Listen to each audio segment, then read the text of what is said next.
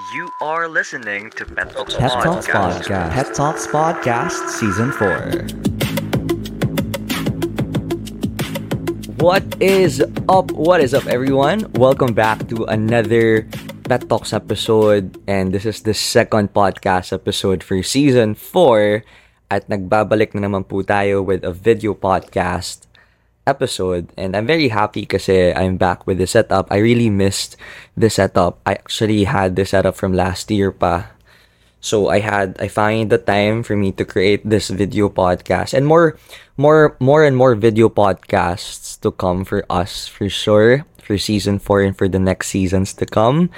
And then before I hit record, pinakita ko muna sa mga followers ko sa Instagram and also sa Facebook on how the setup looks like. So we have an iPad and we have a separate iPad for recording this podcast and for the notes pero nalobat na. So nagsend na lang ako ng screenshot sa laptop ko for me to see the notes at uh, here I am using my laptop right now and a mic.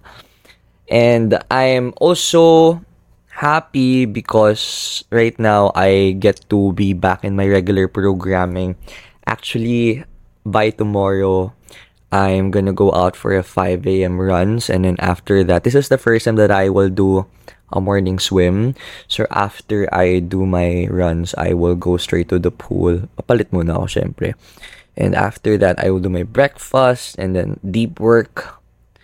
We have to study, we have to hustle as well, and I have to go to the gym. And after that, I have to run, do my cardio again for the second time around, and just try to stick with the routine and then just to try to make the most out of it. At I'm excited because maganda lagi talaga yung nagiging outcome if I always stick to my good habits, if I always show up for myself ev- even though I don't feel like showing up for myself, even though mas mas madali pang magstay sa bed kaysa bumangon ng maaga.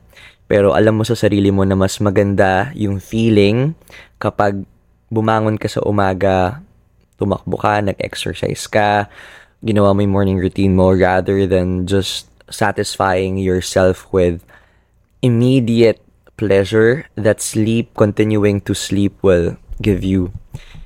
And lagi naman eh, buti naman talaga nagbagong taon na. Kasi nagkaroon tayo ng parang ideal na starting date for us to recalibrate, for us to let go of the bad habits, and for us to relearn the good habits that we had before or like learn new good habits talaga. And this podcast topic is inspired by what I said, by really doing good in life, doing good in your habits, and feeling good about yourself. That will create a domino effect for everything. Alam niyo, naniniwala ba kayo sa kasabihan na how you do everything is also, oh no, naniniwala ba kayo sa kasabihan na how you do anything is how you do everything. Kung paano mo raw ginagawa yung kung anumang bagay, ganun mo rin daw gawin lahat ng bagay. So, nabasa ko to from a book by Ryan Holiday, pero hindi siya yung mismong original na nagsabi nito. It continues to circulate with other creators and with other authors as well. And it really struck me hard kasi nung una medyo iffy ako na sigurado ba kayo na how I do anything is how I really do everything. May may mga pagkakataon na magre-reflect ka. Eh, I'm a good student. I am I was a summa cum laude back when I was in college. I really did great there. Pero I am not always early in the class. I just can excel in my exams and ayun yung graded, ayun recorded. That's why it falls into the scoring system and grading system of my university before and that's why I reached the summa cum laude criteria. And then that's when I get to graduate that honor. Pero alam naman mga klasiko na lagi late. Or may mga pagkakataon minsan na magaling tayo sa school pero after ng senior high school. alam niyo yun, like parang maraming makaka-relate na college students na ngayon na senior high school, junior high school, and elementary, ano natin yun eh, glory days natin yun, 'di ba? Like renaissance natin yun in terms of our academic performance. Pero once we get into college, like it is a totally different arena na yung galing mo dati bare minimum lang ngayon at kung gagawin mo yung galing mo dati, hindi mo makukuha yung mga desired mong grades, right? And biglang pumasok sa isip ko na I had moments na I would literally say that I agreed to what they say. Babalikan natin yung sinabi ko kanina that I'm happy because I'm gonna get to my regular programming. And alam niyo ba guys, kapag nasusunod ko talaga yung morning routines ko, domino effect na talaga siya. Like, sunod-sunod na maganda yung focus ko sa pag-aaral or maganda yung focus ko sa mga bagay that I hustle on at uh, nagiging maganda rin yung outlook ko sa life and inlook ko sa sarili ko. Nagiging maganda rin yung pag-communicate ko sa ibang tao the way I approach them and literally nagiging maganda rin yung thoughts ko. Hindi siya na-intoxicate kapag I just start I just start my morning routines. So, lahat apektado. Lahat apektado kapag hindi maganda yung morning ko, hindi ako on track with my habits, you would expect that lahat ng mga susunod sa araw na gagawin ko, you won't really expect much from me. But if you saw me wake up early, do all these things as my morning routine, take care of myself first, then you would expect that I will crush the day. Doon ko na realize that even the smallest thing that you do upon waking up will really reflect how will you approach your day and how will you do your tasks and how will you handle stress and other challenges within that specific day. As simple as waking up early, as simple as putting on your shoes, as simple as going out, as simple as just starting to walk or just starting to run for 30 minutes, by just doing that simple thing, that really did me so so well when it comes to facing facing heavy workloads during the day na I don't really feel na mapagod ako agad or hindi agad ako nagrereklamo sa kung ano mang dapat kong gawin within the day. Kasi I already took care of myself by the morning. At uh, when you really know that you are taking care of yourself and you're taking actions to take care of yourself, you are being more confident about yourself. And not just about yourself, you are being more confident on the things that you will do the rest of the day. Kasi, hindi ka na magsa-self-sabotage na parang, hindi ko pa naaalagaan sarili ko, tapos uunahin ko pa yan. Eh, ang dami-dami. Tapos, hindi ko naman trabaho yan, ba't ako yung gumagawa?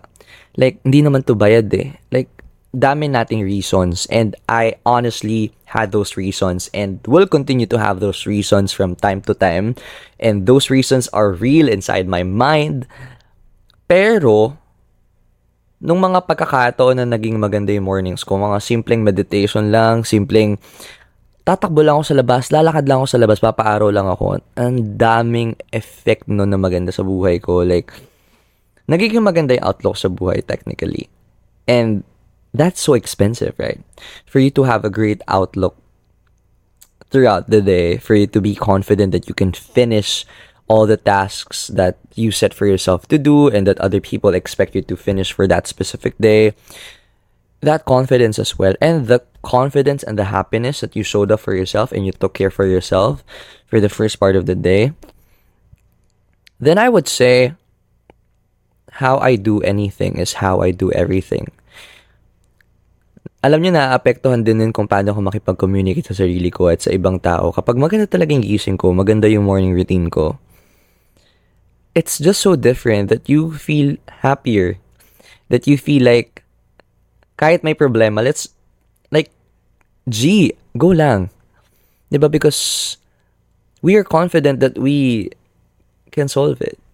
I heard a podcast episode I think it was from Rob Dial. So that is Mindset Mentor by Rob Dial. So you can also check it on Spotify. And he said something like this.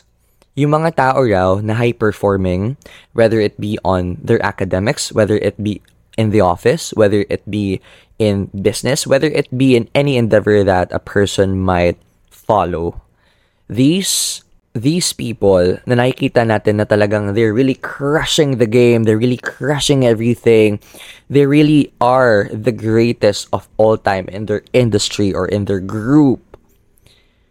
Oftentimes, these people, even the smallest thing, they're dedicating themselves onto it.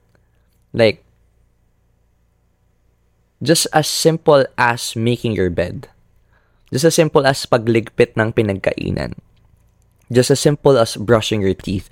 If you strive for excellence with all the simplest thing that you might be doing within a specific day, then you can also expect excellence with greater and bigger things.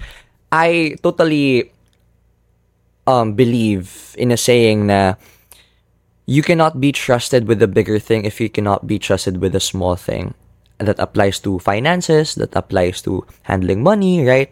Applies to handling people. And I believe that it can also be applied to the things that we do. Kasi, lagi tayong magsesettle sa mediocrity. Lagi tayong magsesettle sa basta may pasa, right? Lagi tayong magsesettle sa basta matapos, 'di ba? Kasi mura lang naman bayad sa akin dito. So, downgrade na lang natin. Sayang naman yung energy ko, 'di ba? Pero naisip nyo ba that it is putting yourself in you're putting yourself in danger. Why? Because you're not maximizing your full potential. And I think kasalanan yun para sa sarili natin that for our lifetime, hindi man lang natin na experience yung maximum potential that we can ever reach for ourselves. Kasi we always lay low. We always conserve our energy. For what thing are we conserving our energy for? Until when we will conserve our energy? Until the day that we don't know that we will be dying? Saan natin ilalaan yung kinoconserve nating energy na yun? Do we even help it build up? Or like, napapagod lang talaga tayo to go all out? Like, kahit simple task, medium task, bigger task. Marami tayong mga dahilan sa buhay kung bakit tayo nagto-tone down sa performance levels natin. First, hindi maayos yung pagbayad sa atin, hindi bayad ng maayos, muna lang yung bayad sa'yo. Pangatlo, hindi mo naman talaga yung trabaho, trabaho ng ibang tao yon. Pang-apat, hindi naman masyadong mapapansin yung gawa mo. So, rather blend with the group. Or hindi naman major-major thing yon sa life mo or sa taong pagpapasahan mo nun or it's or it's a stressful thing for you to do kaya hindi mo talaga ilalaan lang at ng energy mo just for you to see the greater outcome of it if you really max it out. So you already created this negative attachment for this thing that you don't want to really put your energy on. Those were some of the things that gives us a reason to tone things down and not be great.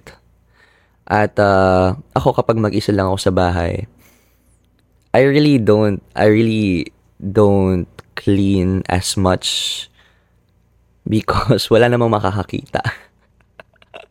so, so ayun yung lagi kong sinasabi sa sarili ko, lagi ko sinasabi sa nanay ko, like, ma hindi pa ako naglilinis kasi wala naman nakakakita ng dumi ko. Actually, minsan valid yun, no? Pero, it doesn't do me any good because nagre-reflect din doon yung pagkatao ko minsan. O, di ba nakita nyo na minsan, hindi ako naglilinis ng bahay kasi hindi naman madumi, guys. Hindi din naman nakikita ng tao kung ano mang dumi nandyan. Pero na lang pag may bisita, right? So may mga ganong tayong tendencies, no? Kapag hindi na-appreciate, kapag hindi nakikita ng mga tao, kapag hindi naman natin trabaho, kapag hindi naman natin gusto yung ginagawa natin, hindi naman natin dream yung ginagawa natin ngayon, hindi naman to yung bagay na talagang kumikita tayo ng pagkalaki-laki, ito tone down na ba natin yun?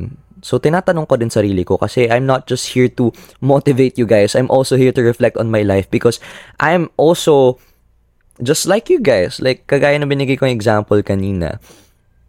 Ito toned out ko ba? Kasi I had an experience like with, let's say, I'm also a freelancer. I'm also a graphic designer. Um, and of course, in the Philippines, as a graphic designer, you are undervalued. You know naman, pati mga animators here sa Philippines, they don't really give a fuck on putting lots of budgets in the creative field, especially we with uh, with artists, graphic artists, visual artists, just in the Philippines. But in other countries, we are very valued. And, you know, we do have clients na talagang bare minimum talaga yung binabayad nila. As in, we do have clients na hindi nakaka-appreciate ng effort na ginawa mo.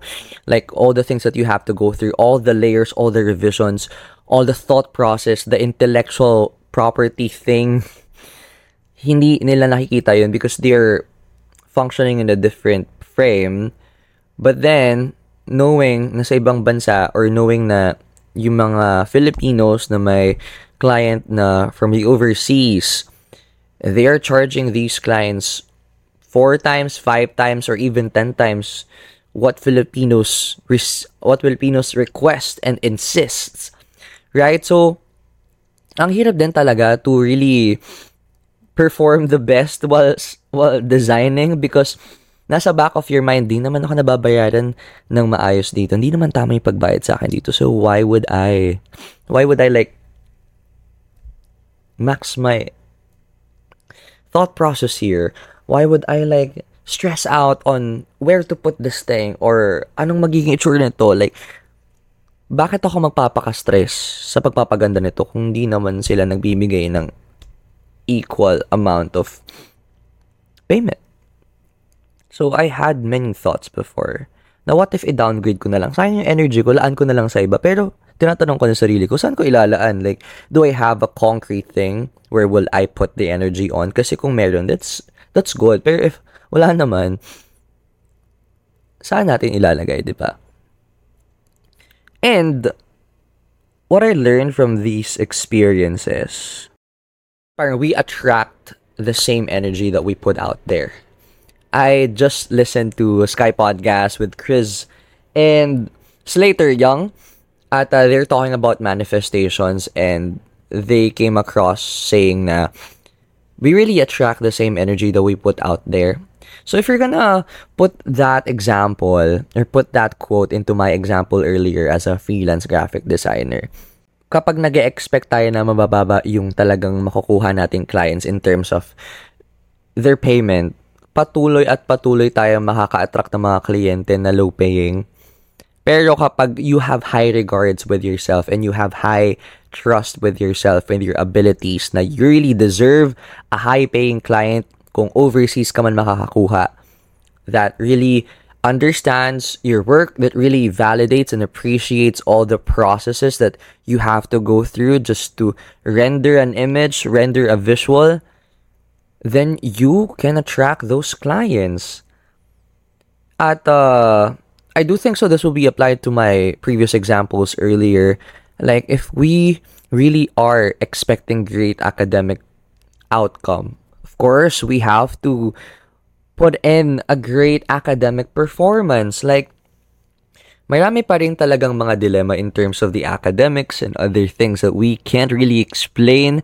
Kasi even though nag nag-study ka ng bongga. I mean, nag-study ka talaga like all-nighter sa coffee shop just for you to prepare for the exam. Feeling mo kulang pa rin, right? But I feel like kulang pa rin nga talaga. Kasi alam nyo kung bakit. Before kasi, I really, really tried every window on how to effectively study for an exam prior to the exam. Week a week prior at least. I tried many things and nung dahan-dahan kong ini-introduce yung sarili ko sa iba't ibang study habits, doon ko na-realize na pwede ko tong gamitin lahat for me to maximize my potentials on excelling my exam. But, totoo yung sinasabi nating kulang pa ba? Oo, kulang pa. It's either kinulang tayo sa oras or kinulang lang tayo sa energy.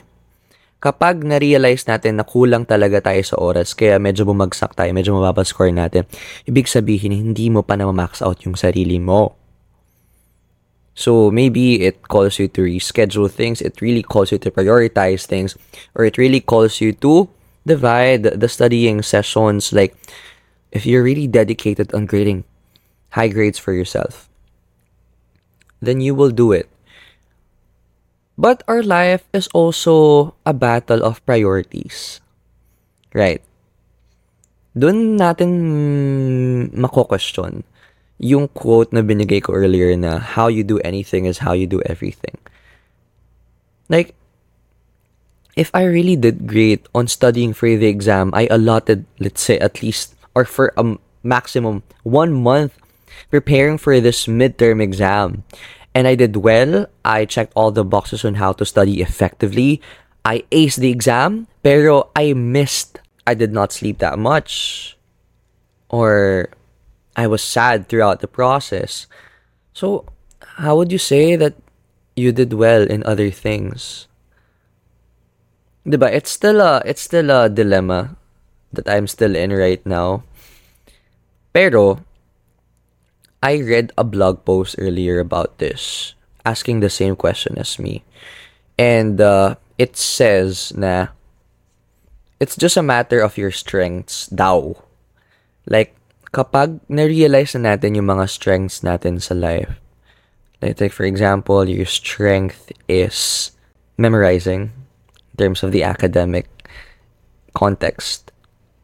So if you know that that is your strength, then use that as a tool to make things in your life that you do that need somehow memorizing exemplary.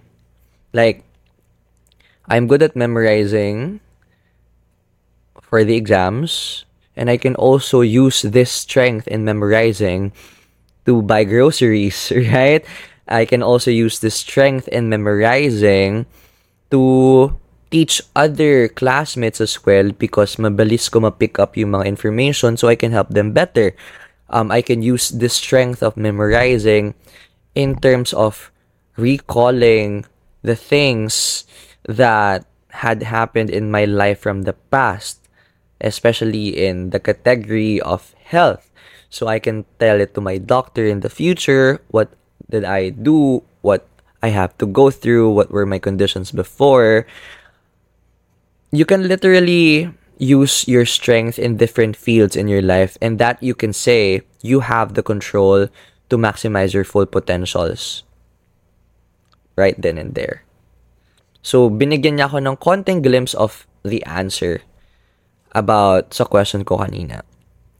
Pero going back, sabi ko di ba, if we are used to toning down our performance kasi feeling natin hindi naman deserve ng thing na yun na ma-receive yung talagang great amount of full performance from us, kawawa tayo eh. Kasi yung mga yun, those are limited opportunities for us to really show other people no matter what we do, no matter like natin yung, gusto, yung ginagawa natin or di natin gusto yung ginagawa natin, it is our chance to show it to other people that we can do it greatly so we can do more things greater than that great as well.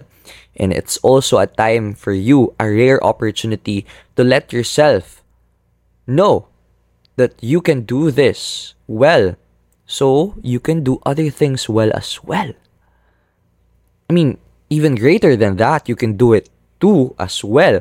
Kasi nga, kung nagawa mo yung isang bagay na hindi mo talaga gustong gawin at hindi ka talaga sanay na ginagawa pero you did that very well, you ate and left no crumbs, then what you would expect your performance will be if you did the things that you look forward to do and that you like to do.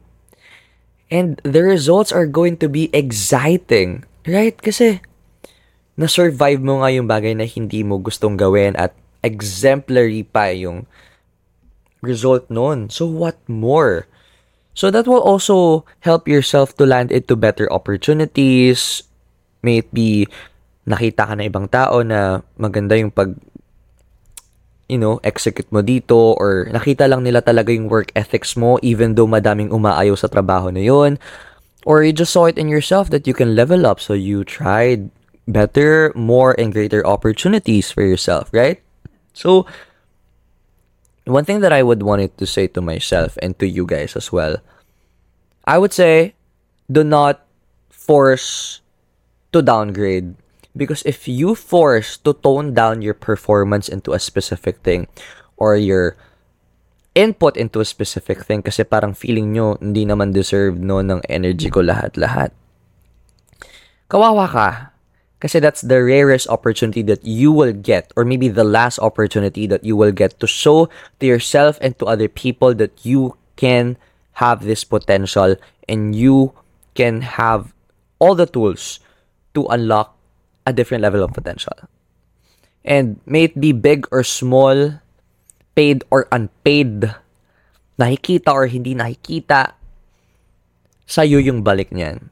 It will always add value to you as a person or it will do you otherwise. Like, it will kind of decrease your self-confidence. Kasi, ang dami nang nagpapile up sa utak mo na ayaw mong gawin kasi hindi mo pala kaya. At, you know, you just know that hindi mo talaga ma, mabibigay talaga yung performance na gusto nila because you haven't tried. You haven't maxed yourself out. But if you did, then I'm so excited for your growth. I'm so excited for better opportunities for you. And I would wanted to quote Ryan Holiday from his blog post that I read earlier. Sabi niya, in every situation, life is asking us a question, and our actions are the answer.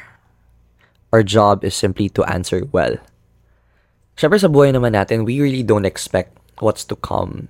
Like, may it be something that we like, we are looking forward to experience, but there were also there there are also things that might come along the way that we don't like, we don't expect, and we do not look forward on to experiencing. And he said, life is just asking us a question, and the only thing that we need to do is to act on it, but act well and answer well. Because if we did answer well, we will unlock a different level of us. Kasi in life, right, if you're a businessman, and then sa business kasi you can encounter lots of problems. And of course, you have to maintain that business. You have to thrive. Well, you really have to use your mind and use your techniques, tactics, and everything. You have to ask for help from other people. You have to ask knowledge from other people that already had gone through that experience na medyo bumababa na yung sales. You know, marami pang mga challenges that will be that will be, you know, presenting itself to you. Life is just asking me, so I have to answer. And my answer is to act on this problem in the business. And I have to answer it well. Like, kapag bumagsak yung sales, kasi,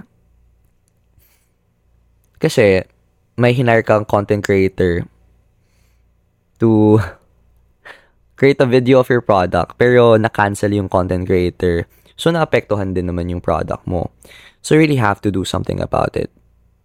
The world, the universe is just asking you, what will you do about this content creator that unexpectedly at hindi nyo naman sinasadya to bring down your sales because that content, content creator was canceled because of the things that he or she did before or something related to your business. So the universe is asking you that question and you have to answer. You have to act. What will you do? Do you have to turn down the content creator? Do you have to release a statement? Do you have to talk things out? Do you have to remarket it? Do you have to take accountability? But the best thing there is to take accountability, get in touch with the content creator, and make sure that the product's reputation that you put out there will still remain. Or that's when you also get to open yourself to constructive criticisms that will help your product or service to improve more and more, and that is a rare opportunity when people are starting to judge your product or service.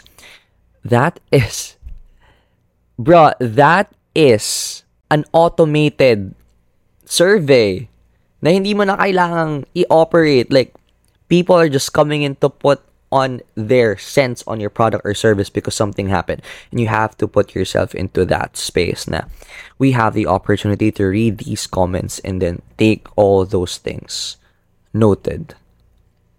Use it to rebrand, to remarket, and also to improve your business, your services, and your products. I think I would want to train myself as someone like that, and I hope you want to for yourself as well. In every situation in your life,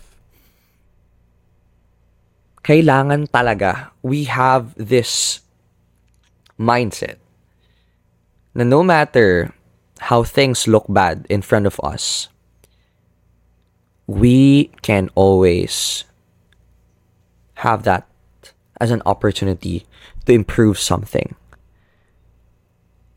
At mahirap yun. Mahirap magkaroon ng ganong mata na kapag this is not a great experience. This is not, this is bad luck. But you're asking me to see the silver lining in it? Yes, you have to actively participate in trying the silver lining in things that don't seem shiny. Kasi that's when you get to really experience that beautiful things can be hidden from not so beautiful things. Right? And I would also wanted to reiterate this thing that I always remind myself is how I treat myself is how myself treat me. How I take care of myself is how my health take care takes care of me. How I treat my business is how my business treat me. How I treat my clients is how my clients treat me. That is manifestation alone, and that is energy reciprocating alone.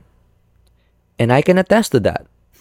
If I did not take care of myself, if I did not eat foods that will give me all the nutrients that I need, if I did not show up for myself to run, to work out, if I did not give myself time to sleep properly or have my mental break, then my body will take care of me the way I took care of me. Right? So it's a domino effect. How I sleep will affect everything. How I eat will affect everything. How I talk to myself will affect everything. How I receive criticisms will affect everything. How you do anything will affect everything. That's why how you do anything is how you do everything.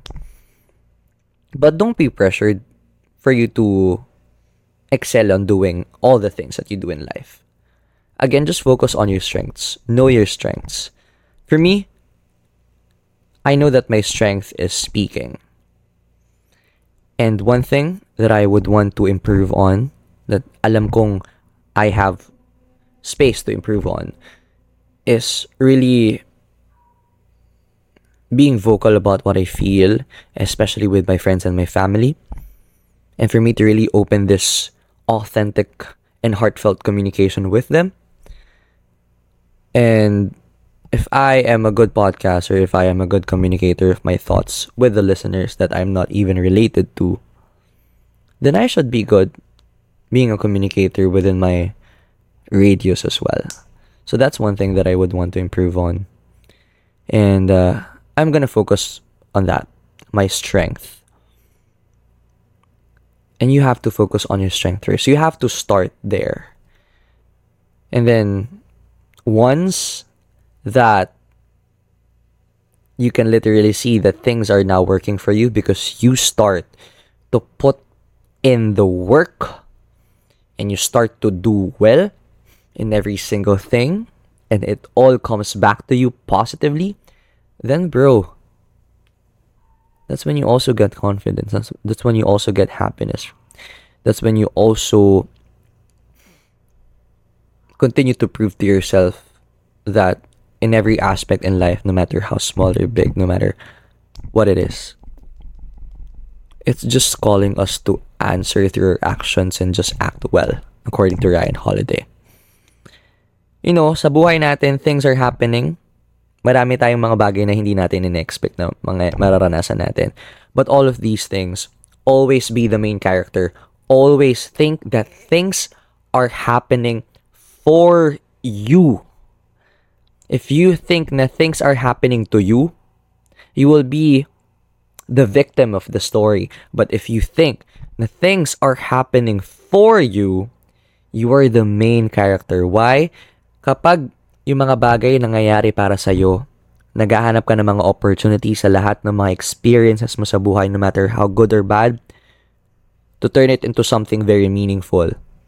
Pero kapag victim mindset ka, na lahat ng mga nangyayari sa'yo, kasalanan mo kasi yan eh. Malas ka kasi, ganito kasi mga nagawa mo ng mga nakaraan. Kaya, ayan, karma ka na. Diba? It's better for us to have this delulu mindset that things are really happening for us. And we have to put the action to identify all the silver linings that are present, no matter vis- visible or not visible, from the things that are happening to us constantly. And I think that's it for this Pet Talks podcast episode for season four. I really enjoyed this podcast. I enjoyed reflecting on myself as well. And I hope that I also helped you, you know, reflect on yourself as well. And again, if you haven't liked this podcast episode or podcast, because if you like our previous podcast episodes, if you like this episode as well, kindly rate this podcast a minimum of five stars. May it be in Spotify or Apple Music, Apple Podcasts rather. Um, yeah, you can also do share this on your Instagram stories, Facebook stories, and uh, you can also ano, answer the poll sa baba or like answer the Q&A sa baba so we can interact with each other and we can publish your answers sa Spotify as well. And I think that's it for this recording. Maraming maraming salamat. It's it's been a while. It's been a while since you saw me here. Hindi pala, noon nakaraan, last month lang pala ako nag-release na podcast. Pero kasi, you know, sorry, nakalimutan ko lang. And I think that's it for this recording. Maraming maraming salamat. See you in the next episode. Bye-bye.